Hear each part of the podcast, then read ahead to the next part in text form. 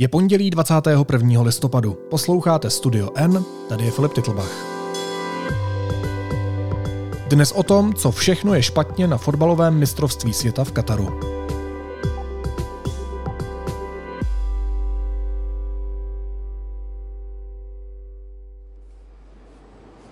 The winner to organize the twenty twenty-two FIFA World Cup is Qatar. Začalo dlouho očekávané mistrovství světa ve fotbale, které pořádá Katar. Turnaj už dvanáct let vzbuzuje kontroverze a obavy, které se pořadatelům nepodařilo věrohodně rozptýlit. Může ale pomoci odbourávání předsudků spojených s celým regionem Blízkého východu. Budu se o tom bavit s redaktorem Tomášem Linhardtem. Tomáši, vítej, ahoj. Ahoj Filipe, díky za pozvání. Please welcome on stage the delegation of Qatar to join the FIFA president. Ty víš, že sportu nerozumím. Uh, taky víš, že mě dost nezajímá, ale zajímají mě lidská práva. Uh, je tohle důvod, proč by mě mělo zajímat i mistrovství světa ve fotbale v Kataru? Určitě ano. A v tomhle případě máš výhodu, že nebudeš ztrácet čas sledováním televizní obrazovky a koukáním na fotbal a můžeš si jenom číst titulky zpráv, které vlastně mluví o problematických aspektech toho mistrovství světa v Kataru a že jich je opravdu hodně. Takže z tohohle pohledu lidských práv je zkrátka opravdu důvod, proč to současné fotbalové mistrovství v Kataru sledovat. Je to větší zpráva než ten samotný sport sám o sobě? Asi jak pro koho. Pro fotbalové fanoušky je to samozřejmě událost číslo jedna, pořád se jedná o svátek fotbalu a pro fotbalistu hrát na mistrovství nebo dokonce vyhrát je to v podstatě to nejvíc, čeho může v kariéře dosáhnout. Ale pokud si člověk, kterého fotbal zas tak moc nezajímá, tak tě mnohem víc bude zajímat například to, jaký to má dopad na životní prostředí, to, jestli se nevyskytla uh, při přidělení nějaká korupce, nebo to, jaké podmínky měli pracovníci, kteří připravovali tu infrastrukturu v Kataru. Tak, pojďme možná rozplést a rozebrat ty jednotlivé body, které jsi teď zmínil. A když to vezmeme od začátku, tak proč vlastně v Kataru? Jak se to stalo, že se odehrává mistrovství světa ve fotbale právě tam? No stalo se to tak, že Katar musel nejdřív někdo zvolit. A tady se přeneseme v čase do roku dva tisíce deset. Katar! That choice was made by FIFA's executive committee.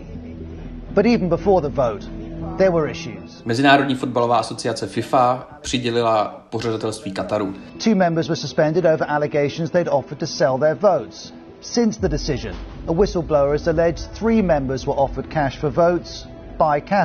A to za velmi nejasných okolností. V tom roce dva tisíce deset se dokonce rozhodovalo o pořadatelství dvou mistrovství světa. dva tisíce osmnáct, které nakonec dostalo Rusko, a dva tisíce dvacet dva, to letošní, které dostal Katar. To není úplně obvyklé samo o sobě, protože většinou se rozhoduje o pořadatelství jednoho mistrovství v nějakém několikaletém předstihu, ale zkrátka v tom roce dva tisíce deset se rozhodovalo o těchto těch dvou zároveň. A po několika letech se zkrátka vyskytl s tím pochybností, že to všechno nebylo tak úplně v pořádku, což dokonce přiznal tehdejší šéf organizace FIFA. A v tom roce dva tisíce deset se zkrátka stalo, že Katar tu volbu zkrátka vyhrál v konkurenci čtyř dalších zemí.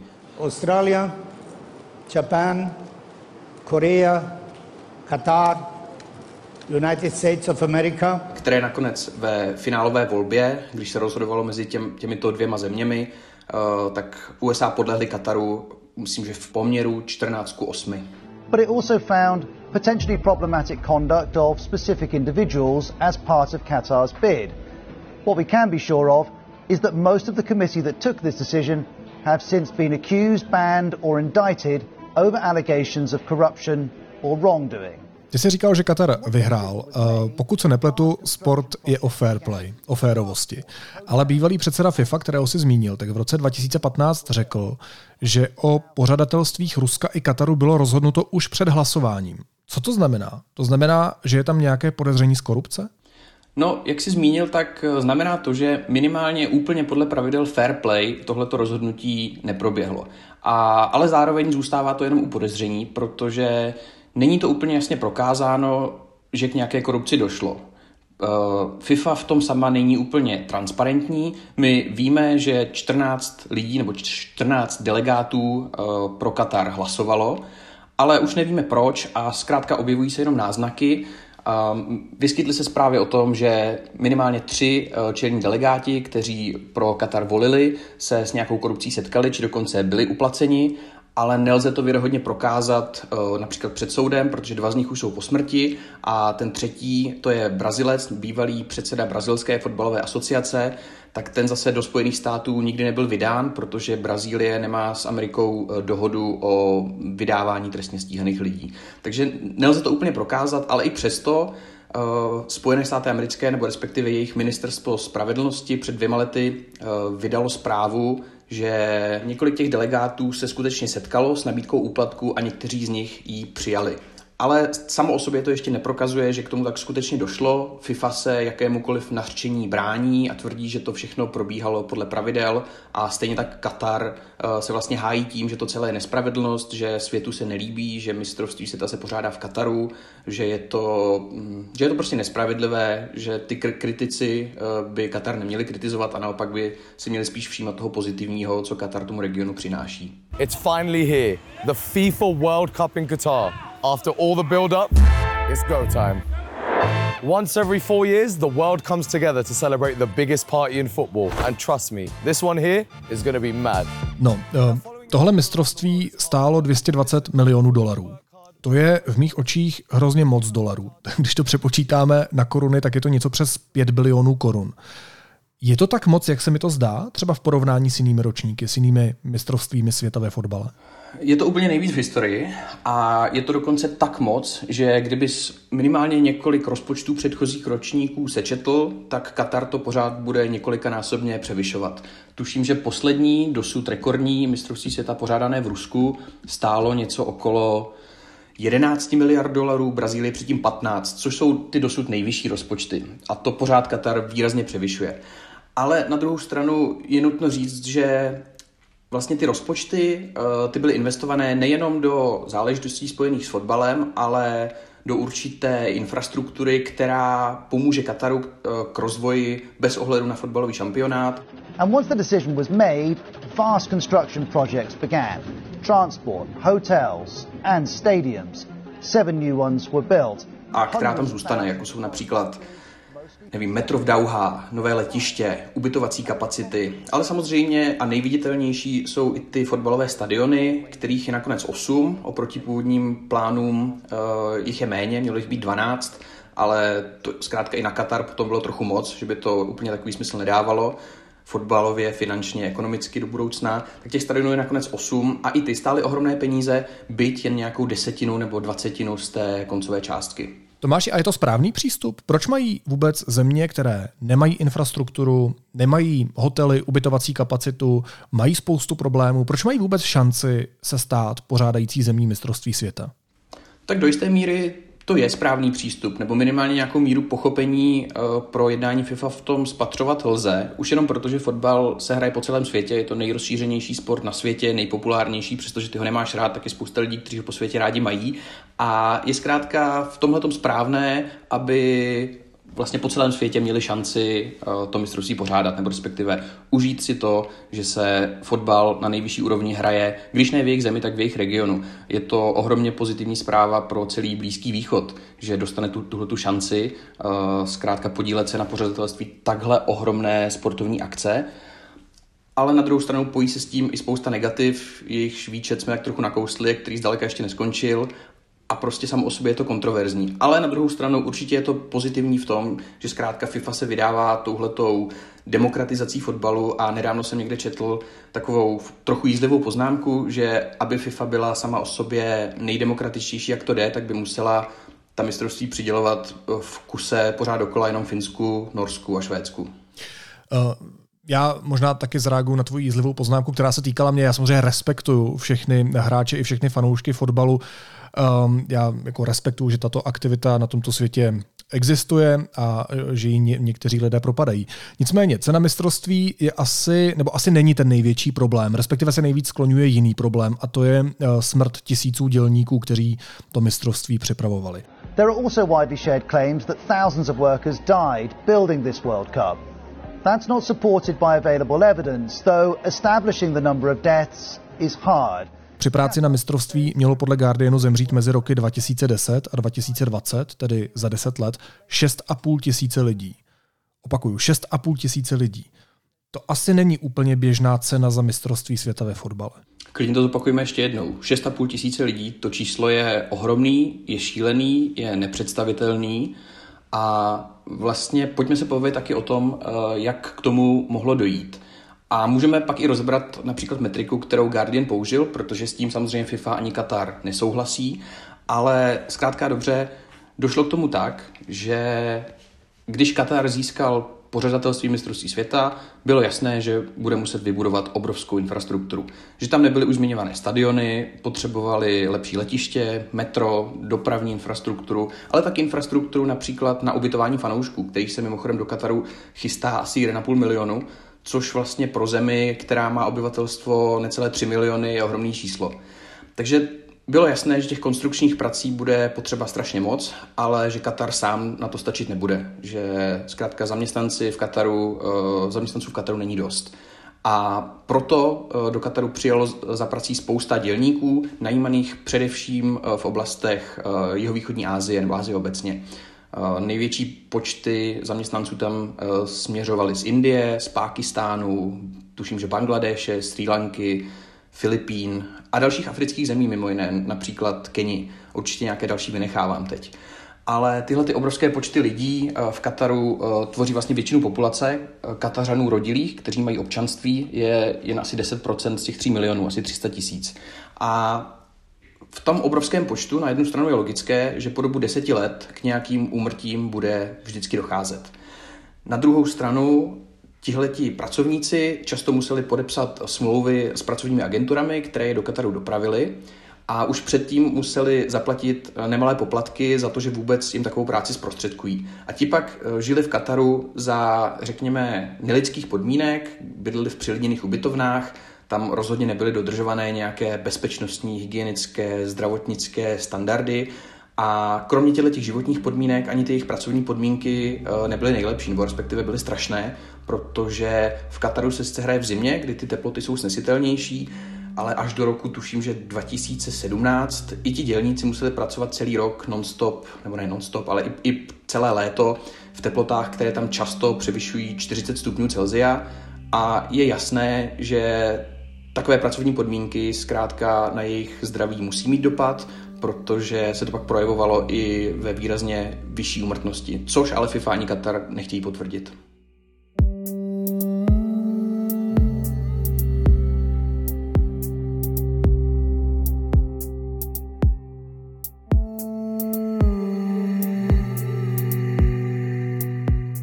No a není to přinejmenším společensky cynický, když na tribunách, za které padlo tolik životů, jásají a fandí lidi, protože uprostřed někdo ve vší úctě, ale kope do míče? No jasně, jasně, samozřejmě. Je to cynismus na vlastně té nejvyšší světové i fotbalové úrovni. A teď, se po, teď jenom uh, pro kontext uh, ti nabídnu argument FIFA. Oni z druhé strany se hájí tím, že samozřejmě k nějakým úmrtím došlo, ale že to zdaleka nebyl tak vysoký počet, jak uh, uvedl Guardian. A že zkrátka se snaží dělat všechno proto, jen to nejlepší proto, aby ty podmínky pracovníků vylepšily. Na druhou stranu tam je tak absurdní rozpor, že vlastně tomu se nedá věřit.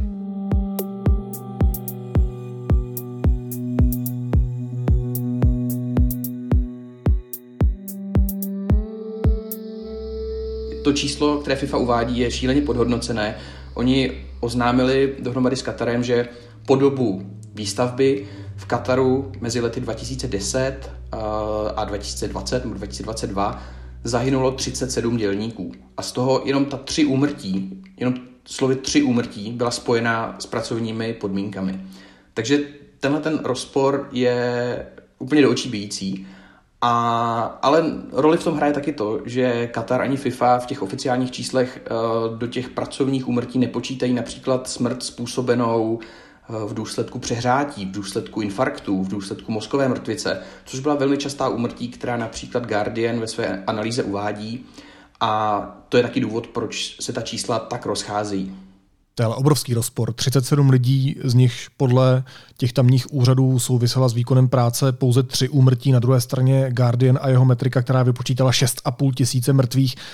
Tak uh, kde je ten zásadní moment toho rozporu v té metrice? Nebo kde je vlastně teda pravda?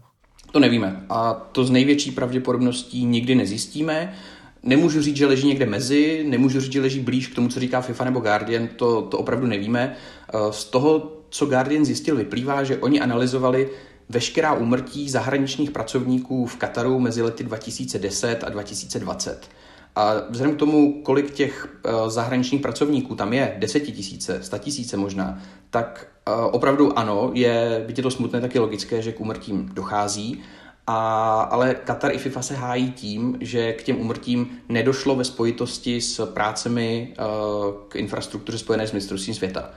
Ti dělníci mohli klidně pracovat na, na něčem jiném, to nevíme a nikdy nezjistíme. Na druhou stranu ta čísla, ze kterých Guardian vychází, jsou poměrně věrohodná, protože oni vychází z dat poskytnutých jednotlivými ambasádami pěti zemí. Tuším, že to je Indie, Pákistán, Srí Lanka a některé další země. A těch třicet sedm, to ti nepřijde moc věrohodné? Ne, to je rozhodně nevěrohodné. Tam je jasné, že to číslo je velmi, velmi podhodnocené a vlastně i to číslo, které uvádí Guardian, nemusí být konečné, protože oni zkrátka do své analýzy započítali údaje jen od ambasád z pěti zemí, ale například další země, které do Kataru vysílají spoustu pracovníků, tuším, že Nepál, Filipíny, Kenya, taky mají v zemi desetitisíce lidí, a ta data v té analýze chybí, takže to konečné číslo může být klidně větší. Když se vzdálím od nedostatečného pracovního zázemí, ale ještě zůstanu u těch lidských práv, tak pojďme si říct, o čem všem bychom v případě Kataru měli ještě kriticky mluvit. Právní systém třeba uznává institut mužského opatrovnictví. Co to v praxi znamená? V praxi to znamená, že ženy nemají stejné postavení jako muži, a že muži v Kataru mohou ženám výrazně ovlivňovat život, například tím, že musí schválit, jakou práci ty ženy budou vykonávat, nebo respektive, abych byl přesný, pokud se ucházejí o nějakou práci ve státním sektoru, tak ti muži jim to musí dát svůj souhlas, musí jim dát například souhlas k tomu, aby mohli studovat na nějaké konkrétní škole, na nějakém konkrétním stipendiu a už jenom z téhleté podstaty uh, pramení, že tam je obrovská nerovnost mezi ženami a muži, ale vlastně ženy nejsou jediné, kdo v Kataru má nerovné podmínky.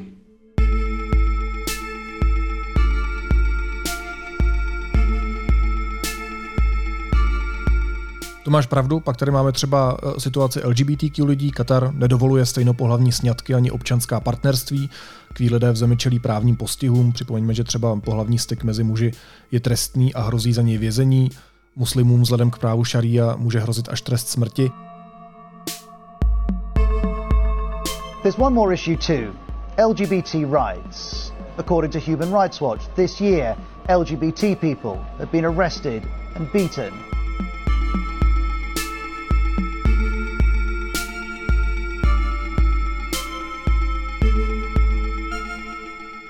Je to něco, co se dotýká i hráčů a fanoušků, kteří přijedou na mistrovství? Nevíme to přesně, ale může. A vlastně nejenom, že to není povolené, ono je to přesně, jak jsi říkal, dokonce trestné. Styk mezi dvěma muži je v Kataru kriminalizovaný, může za to hrozit velmi vysoký trest. Na druhou stranu podle dostupných informací se ty tresty neudělují. Nebo zkrátka buď se neudělují, nebo o tom nevíme, ty informace o tom, o tom nejsou, že by k takovým trestům docházelo, ale zkrátka právní režim té země je takový, že uh, tohoto kriminalizuje a hráčů i fanoušků se to může dotýkat, velmi otevřeně na to upozorňují některé jednotlivé reprezentační výběry z několika zemí a zkrátka upozorňují na to, že v zemi ta lidská práva rovná nejsou, ať už pro ženy, ať už pro el gé bé té kvé lidi, uh, týká se to i fanoušků, kteří chtějí do Kataru například přicestovat, ale zkrátka nemají jistotu, jestli nebudou čelit nějakým právním postihům.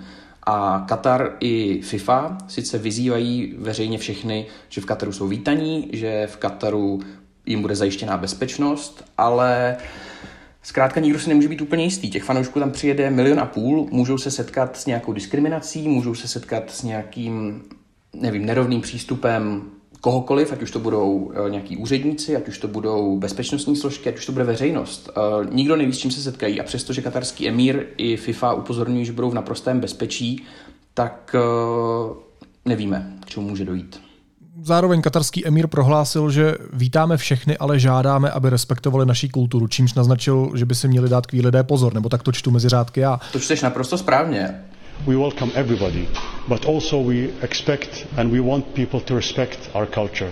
Nicméně fotbal je uh, sám o sobě sportem, který přitahuje toxickou maskulinitu. Mnoho fotbalistů radši mlčí o své sexualitě nebo identitě, uh, i mnoho fotbalistek, protože je to tabu. Uh, do toho musí hrát ve státech, jako je právě Katar, kde jim ještě za to, kým jsou, hrozí perzekuce. Není tohle přesně důvod, proč se sportovci neautují a nejsou sami sebou? Proč prostě ten sport není otevřený a fair play?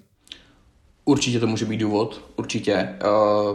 Já sám, třeba když to vezmu z vlastní zkušenosti, tak když jsem hrál fotbal od svých osmi let, tak pro nás vlastně bylo nemyslitelný nebo jako nepředstavitelný. Nedovedli jsme si představit, že, že bychom prostě mezi sebou mohli mít někoho, kdo je třeba v něčem jiný.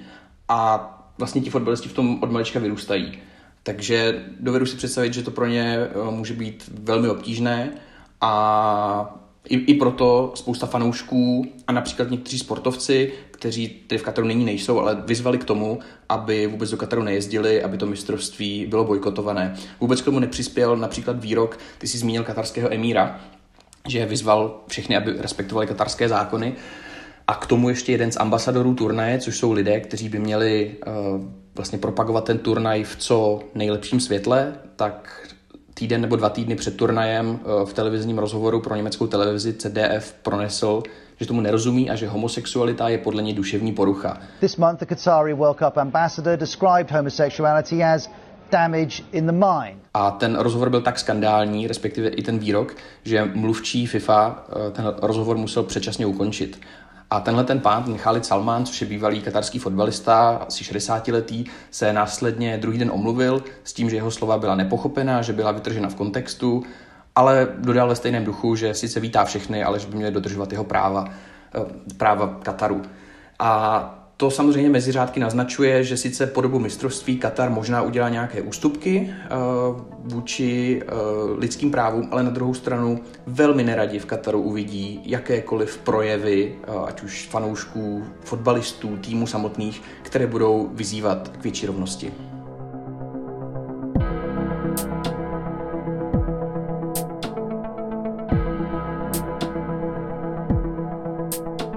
Those stadiums, hotels, a new metro system, a million people flying in, it all comes at a cost.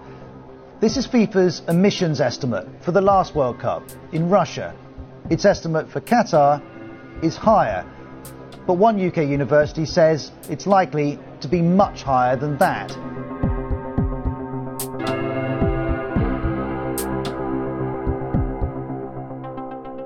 Katar mluví o uhlíkově neutrálním turnaji. Zajímalo by mě, jak je to doopravdy. Jakou zátěž tahle akce představuje pro životní prostředí? Tahle akce za dvě stě dvacet milionů dolarů? No, to úplně přesně nedovedeme vyčíslit, ale to, že tohleto Katar říká, je do jisté míry taky jeho propaganda. Ono, ono je to úsilí. Je to snaha, že Katar něco takového chce, něco takového chce docílit, ale působí to přinejmenším absurdně. Objevily se i zprávy, že z hlediska uhlíkové náročnosti to bude vůbec nejhorší šampionát v historii, což dává smysl, když se pořádá v pouštní zemi. Na druhou stranu je pravda, že Katar při výstavbě použil některé technologie, kterými se to minimálně snaží minimalizovat, ten, ten dopad na životní prostředí. Můžeme zmínit například to, že se používají ale klimatizované stadiony, že se v zemi, která má průměrně za rok přes třicet až čtyřicet stupňů, že tam museli vyrůst trávníky, na kterých se to mistrovství bude hrát, to vyžaduje obrovské množství vody.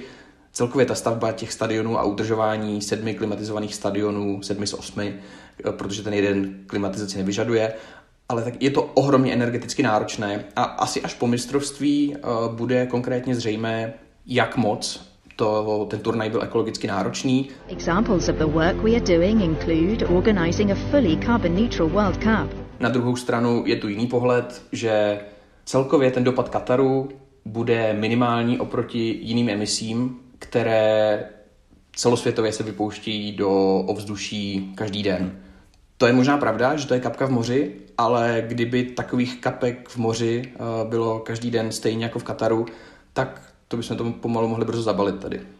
No to se stejně brzo stane, vzhledem k tomu, jak to vypadá s globálním oteplováním. Ale když se v tom souboru kritiky posuneme dál, tak kritizuje se taky zimní termín šampionátu. Tomuhle úplně nerozumím, tomu argumentu. Proč je to problém? On je to problém proto, že po celém světě, ne úplně po celém, ale ve většině těch zemí, kde fotbal má nějakou velkou tradici, se sezóny hrají od zhruba srpna do května. Některé mají zimní přestávku, některé jedou bez přestávky, ale kvůli tomuhle turnaji se ty soutěže musí přerušit. Tradičně se mistrovství světa koná v termínu červen-červenec, což je doba, kdy fotbalisti mají dovolenou, kdy je přestávka mezi sezónami a v téhleté době se ta přestávka musí konat uprostřed rozehraných sezon. Což na jednu stranu, jak mnozí zmiňují, může napomoct té fotbalové stránce, že fotbalisti budou v lepší formě, že budou rozehraní, nebudou mít za sebou celou náročnou sezónu, ale na druhou stranu ovlivnilo to termínové listiny mnoha soutěží. Ty soutěže musely začít dřív, ty soutěže měly nabitější termínové listiny, musely hrát třeba dvakrát týdně, oproti tomu, že běžně hrají třeba jednou týdně. Tím pádem narůstá, narůstají nároky na ty hráče a může to například vést i k častějším zraněním, což se může podepsat na těch hráčích ne teď, nejenom během mistrovství, ale například i za půl roku, za rok, až ta sezóna skončí, protože když skončí mistrovství světa, tak ty soutěže například v Anglii se hned rozběhnou. Finále mistrovství světa se hraje osmnáctého prosince, v Anglii už se dvacátého šestého prosince hraje uh, místní tamní Premier League. Česká liga začíná po krátké zimní přestávce na konci ledna a i ty jarní termíny jsou posunuté, jsou více nahuštěné a ta sezóna bude opět náročná. Letní přestávka po příští sezóně bude kratší, takže ta zranění se na těch hráčích ještě můžou projevit. Už jenom z tohohle důvodu je to problematické, ale na druhou stranu je to logické řešení. Když už FIFA Kataru to mistrovství přidělila a v tom roce dva tisíce deset věděla, že se tam nebude, že nebude možné hrát v létě, tak museli to nějak vyřešit, aby, a k tomu došlo tuším v roce dva tisíce patnáct, že se bude hrát v zimě, i s tím, že si znepřátelí jednotlivé svazy, že jim zasáhne do soutěží. Já předpokládám, že tím hlavním argumentem zastánců konání mistrovství světa ve fotbale v Kataru bude tradičně omílaný apolitický sport. To mi přijde jako dost zásadní i zajímavá otázka. Pojďme to vzít z tohohle pohledu. Má být země, která nesplňuje naše, to znamená takzvané západní představy o chování, o politickém systému. Má být taková země vyloučena z něčeho tak všeobecného, jako je sport, který přece patří všem? No to je dobrá otázka a na to se dá odpovědět různými způsoby. Já si myslím, že v... není špatně ten samotný fakt, že v Kataru se mistrovství světa koná. A teď ti zase odpovídám konkrétně na tomhletom příkladu toho mistrovství, ale myslím si, že je potřeba to posuzovat konkrétně jednotlivý případ od případu, turnaje od turnaje. Například, když se konalo mistrovství světa v Rusku před čtyřmi lety, tak na tom samotném faktu není nic špatně, že se koná mistrovství v Rusku, ale za mě je špatně to, že se tam koná čtyři roky potom, co Rusko napadlo Ukrajinu. Když zvlášť letos FIFA zareagovala poměrně rychle, když letos Rusko znovu napadlo Ukrajinu, tak FIFA Rusko ze všech svých soutěží vyloučila. Trvalo jí to tedy několik dní, možná nějaký týden, chvíli to trvalo, ale nakonec k takové reakci přikročila. A to, že k takové reakci nepřikročila v roce dva tisíce osmnáct, když to bylo čtyři roky potom, co Rusko vedlo válku, to je za mě chyba. Co se týče Kataru, není chyba, že se tam to mistrovství koná, ale je otázkou, zda to mělo být letos, zda k tomu mělo dojít za takových podmínek, protože ty podmínky nebo minimálně spekulace, které provázejí to, ten výběr pořadatele, jsou zkrátka podezřelé a na Katar vrhají velmi kritické negativní světlo už před samotným turnajem, přestože možná v něčem neoprávněně, přestože tu zemi to skutečně může posunout dopředu.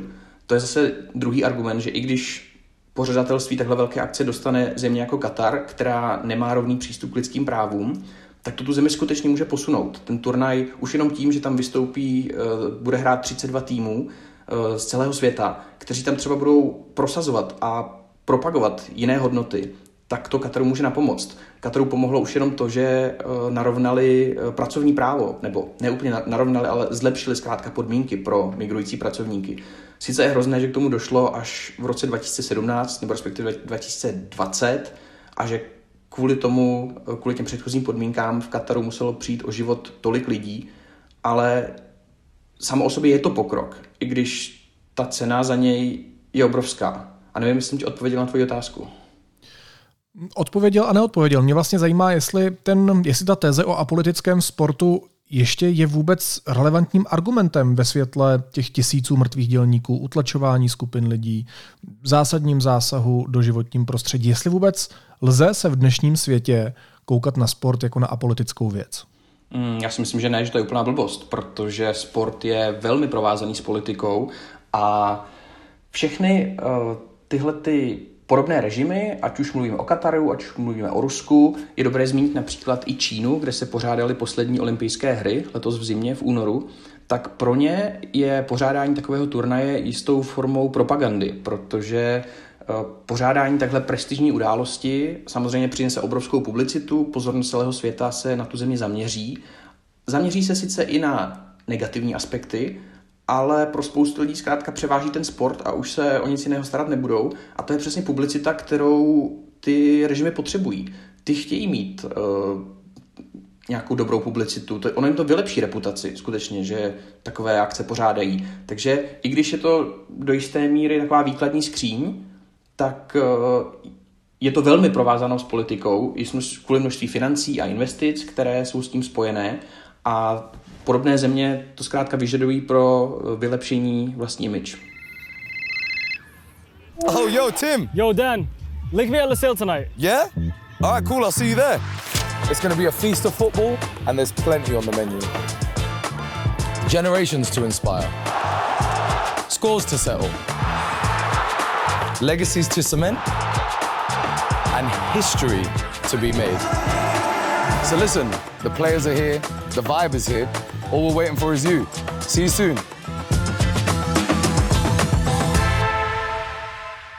A když se bavíme o politickém střetu, nebo možná i společenském kulturním střetu, tak zvládá Katar nápor fanoušků a jejich chování, protože fotbaloví fanoušci se asi často nechovají podle tamních zvyklostí. A připomeňme třeba, že dva dny před začátkem šampionátu představitelé pořádající země zakázali prodej piva v okolí stadionu. To přece může být problém pro mnohé fanoušky. Pro fanoušky jo, pro Katar je to možná vítaná zpráva, pro tamní bezpečnostní složky, že jim třeba ubyde, že budou mít o několik konfliktů méně. To skutečně, když jsem zaznamenal v pátek tu zprávu, tak jsem se musel smát, protože samo o sobě to pořádání turnaje sebou nese tenhle ten aspekt, že prostě když se hraje fotbal, tak tam jdou fanoušci, kteří si u toho chtějí dát pivo. K tomu jedním z největších sponzorů FIFA je americký pivovar Budweiser. FIFA s ním má uzavřenou sponzorskou smlouvu, tuším, že na sedmdesát pět milionů dolarů, což je hrozně peněz. Takže je jasné, že nějakým způsobem tam to pivo museli dostat. Do Kataru si alkohol nemůžete dovést vůbec, to jakýkoliv import je zakázaný a alkohol tam seženete pouze na uh, vyhrazených licencovaných místech, jako jsou například mezinárodní hotely. Za poměrně vysoké peníze. FIFA s Katarem domluvili kompromis, že se pivo bude podávat za prvé ve vyhrazených fanouškovských zónách a za druhé v prostoru stadionu. Ne přímo v hledišti, ne přímo na tom stadionu, ale v zóně, kam se dostanou jenom fanoušci s lístkem se vstupenkou na to utkání. A to se dva dny před začátkem turnaje změnilo. Dva dny před začátkem uh, mluvilo se o tom, že to bylo na nátlak katarské vlády. FIFA ustoupila a pivo v prostoru stadionu nepůjde sehnat. Tak, jak se s tím původně počítalo, tři hodiny před zápasem, hodinu po zápase, tak to nebude možné a jediné prostory, kde v Kataru bude možné konzumovat alkohol, zůstávají ty oficiální fanouškovské zóny, které jsou dál od stadionu a pak samozřejmě hotely. It's a bit strange actually. Um I'm still waiting for like a bit of an atmosphere, but we'll see what happens. Okay. What do you mean strange? Uh. It's just got a weird atmosphere. I've been to World Cups in Brazil and then also Russia. I was, g'day, g'day, big fella, how are you going? You having fun?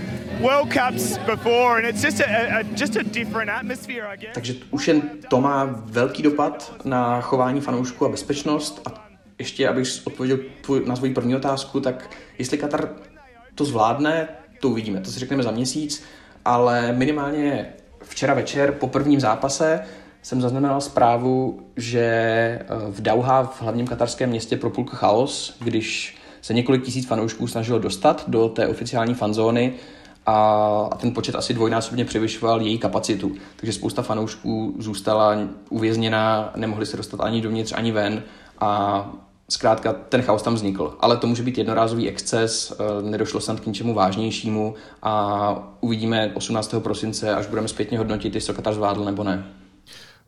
Pojďme ještě k reakcím, protože britská veřejnoprávní televize B B C neodvysílala zahajovací ceremoniál mistrovství, což je velmi nestandardní, a namísto toho zařadila do programu vysílání, které bylo k té pořadatelské zemi tvrdě kritické. Je tohle správný přístup? Není to dvojí metr? Je to poměrně bezprecedentní. Asi mám pochopení pro to, proč to B B C udělala, protože s tím Katarem se pojí takové množství problémů, že je dobré na ně upozorňovat. But questions remain about this tiny Gulf state being the host. Questions about human rights, the environment and how FIFA... Na druhou stranu nevzpomínám si, jak se britská veřejnoprávní B B C nebo jiné televize, můžeme se bavit o českém kontextu, ale jak se zachovali v případě Ruska, v případě zahajovacího ceremoniálu, který samozřejmě... který samozřejmě hostil Vladimír Putin v tom roce dva tisíce osmnáct, tak nejsem si úplně jistý, jak to bylo tehdy. Z tohohle pohledu to určitě může být dvojí metr, ale na druhou stranu vlastně na tom asi nevidím nic špatného, protože B B C má koupená práva na to vysílání, oni si s tím v zásadě můžou dělat, co chtějí.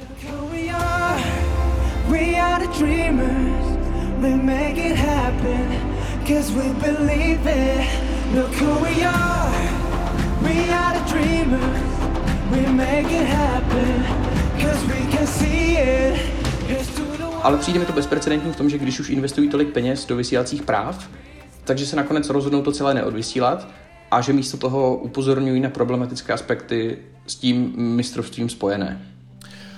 Na závěr ještě otázka z ranku Solution Journalism. Pojďme si říct, jaké tohle všechno může mít řešení nebo vyústění. Na tomhle mistrovství, jak jsme si řekli, je toho prostě špatně strašně moc. Jak se z toho sportovní svět, biznis, možná i politika poučí? Já si myslím, že nepoučí. Teď, teď budu hodně, hodně cynický, hodně kritický. Myslím si, že z hlediska pořadatelství tam v tom hrají roli tak velké peníze, že a FIFA je tak netransparentní, že my nebudeme vědět, jak, jak se rozhoduje, komu to mistrovství světa přidělí. V sobotu vlastně byla taková velmi bizarní tisková konference před, den před začátkem turnaje, na níž vystoupil prezident FIFA Gianni Infantino, který se pustil do všech kritiků Kataru. Na jednu stranu chápu, že, že tu zemi obhajuje, ale on pronesl tak bizarní argumenty, jakože celý svět by se teď měl Kataru omlouvat, Evropa za, by se měla tři tisíce let omlouvat za to, co dělala celému světu. V něčem má samozřejmě pravdu, ale na druhou stranu ten jeho přístup, který k tomu zaujal, je vlastně, že veškeré problémy, které Katar má nebo může mít, tak zametá pod koberec a naopak upozorňuje na úplně jiné problémy a srovnává jabka s hruškami.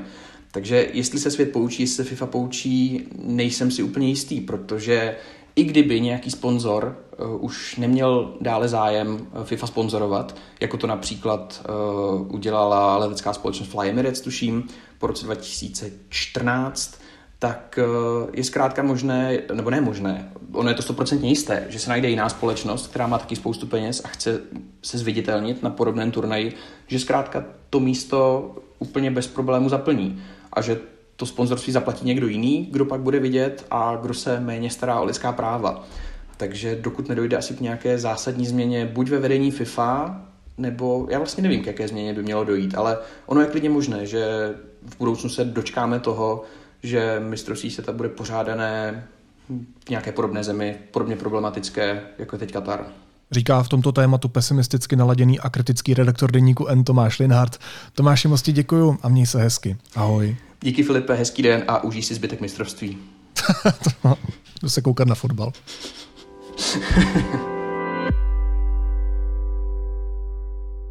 Následuje krátká reklamní pauza. Za patnáct sekund jsme zpátky. Zvuk umění. Nový podcast o lidech, kteří vám přinášejí zážitky v rukavičkách i bez nich. Více na webu Národní galerie Praha.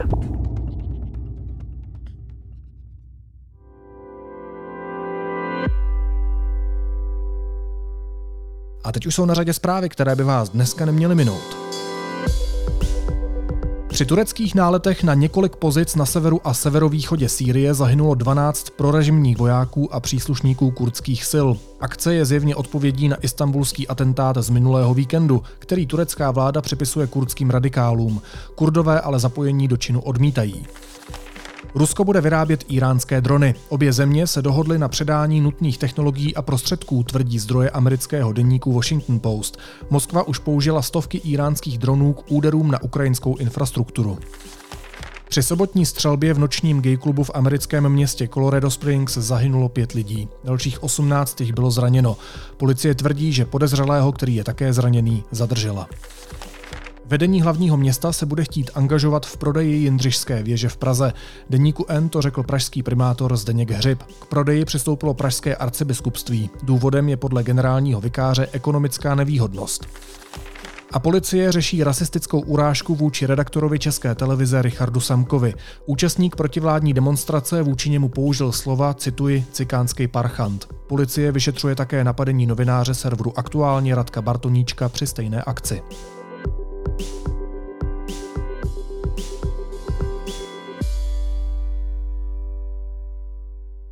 A na závěr ještě jízlivá poznámka. Proruský dezinformátor a protivládní aktivista Ladislav Vrábel se v posledním videu i přes milý tón hlasu rozparádil. Třeba když mluvil o tom, že nenásilná revoluce možná měla být násilná, nebo když se svěřil s touhou ublížit premiérovi a ministryni obrany. A můžu vám říct, že když jsem viděl včera ten film a uvědomil jsem si, co dělá náš premiér Fiala, co dělá náš ministr vnitra Rakušan, ministrině obrany Černochová, že oni rozpoutávají válku. V tu chvíli, kdyby byli vedle mě, tak vám můžu říct, že by prostě rozhodně neodešli z té místnosti jako by po svých. Aby se s takovou pan Vrabel nakonec ještě nedivil, že bude svůj oblíbený film nebo třeba štědrovečerní pohádku sledovat ve vazební věznici. Naslyšenou zítra.